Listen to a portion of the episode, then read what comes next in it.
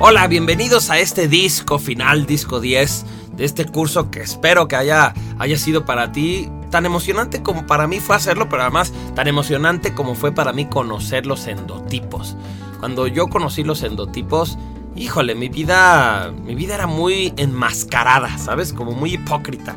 Oye, bueno, ¿a qué te refieres, Cuau? No, pues yo considero que yo vivía como muy traumado, no, como vivía como muy escondido.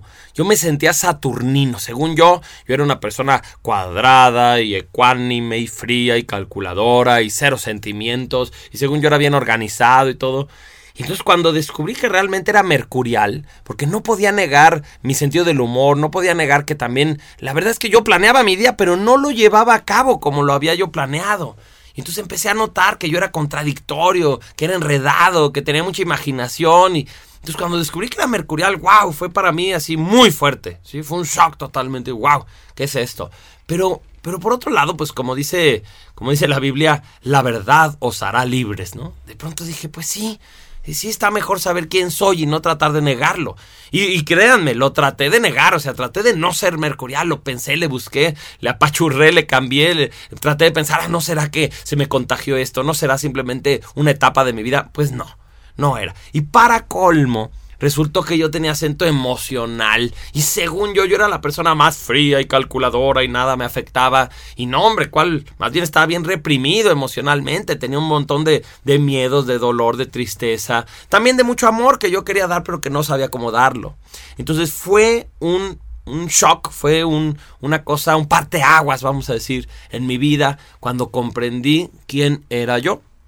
Y algunas personas que están como más en paz con ellos mismos. Cuando escuchen los endotipos simplemente van a decir, qué padre, me, me encantó, me identifiqué, comprendí por qué soy ya, y no va a ser una gran crisis. Pero para otras personas, como estaba yo en aquel tiempo, es una gran crisis. De pronto, uy, saber toda esta información, entenderla, asimilarla, partir como de la conciencia de que eres de cierta manera y que a lo mejor tú habías estado juzgando a los demás, o habías estado rechazando a alguien, o habías estado regañando a tus hijos, o a tu pareja le habías estado exigiendo algo que no puede darte. Y híjole, se vuelve una crisis fuerte, pero una crisis liberadora.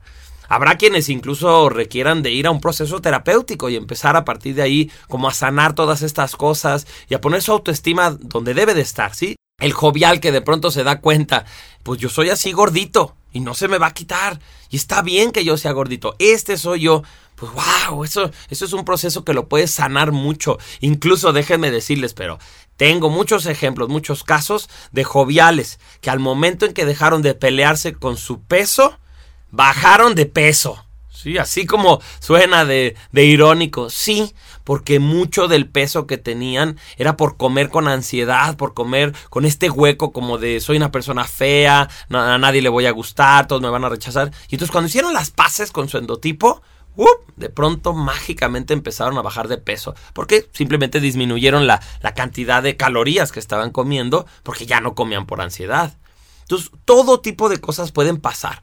Todo tipo de eventos pueden darse que te signifiquen un cambio positivo. Eso sí, esta es una información que nos lleva a la conciencia, que nos lleva mm, al desarrollo personal, porque como que ya no te puedes hacer menso de tu propio desarrollo, de tu equilibrio, como de si ya no puedo simplemente, mm, no sé, decir, ay, es que tú me haces enojar. No, soy enojón, soy marcial o, soy de acento físico y tengo que partir de eso para que yo pueda empezar a trabajar conmigo mismo y hacerme más tolerante o aprender a respirar de cierta manera cuando estoy muy enojado, no sé, ¿sí? Entonces hay muchas cosas que tú puedes hacer y todo a partir de saber quién eres.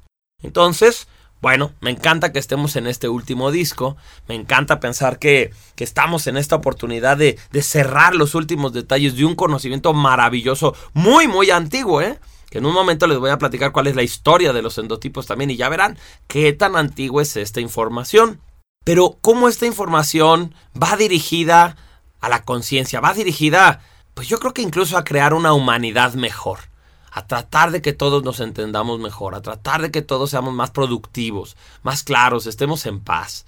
Entonces, bueno, mientras más se difunde esta información, mejor. Por supuesto, todos ustedes están invitados a que si por ahí ven en mi calendario de actividades en la página clubintuición.com, ven que voy a dar un taller de endotipos, pues vayan a tomarlo en vivo porque realmente se trata de un taller que ya en vivo, pues tienes la oportunidad de hacer preguntas, de ver ejemplos, como estás con puros compañeros, que todos están aprendiendo lo mismo que tú, pues entonces uno pasa al frente y los demás decimos, no, pues yo lo veo chaparrito y manos cortas y el cabello chino, entonces yo creo que es un mercurial. Y otro dice, no, pero fíjate cómo tiene la cara así como forma de luna, este, y además tiene la piel muy blanca y no sé qué, entonces yo creo que más bien es un lunar y así. Y entonces es así como vamos practicando en conjunto y como este conocimiento se a mayor profundidad. Es una maravilla que puedas escuchar esto en tu automóvil o en tu, o en tu aparato de, de audio. Pues sí, está fantástico, pero obvio no se compara con estar en un taller en vivo, trabajando con otras personas y pudiendo, pudiendo resolver todas tus incógnitas al momento.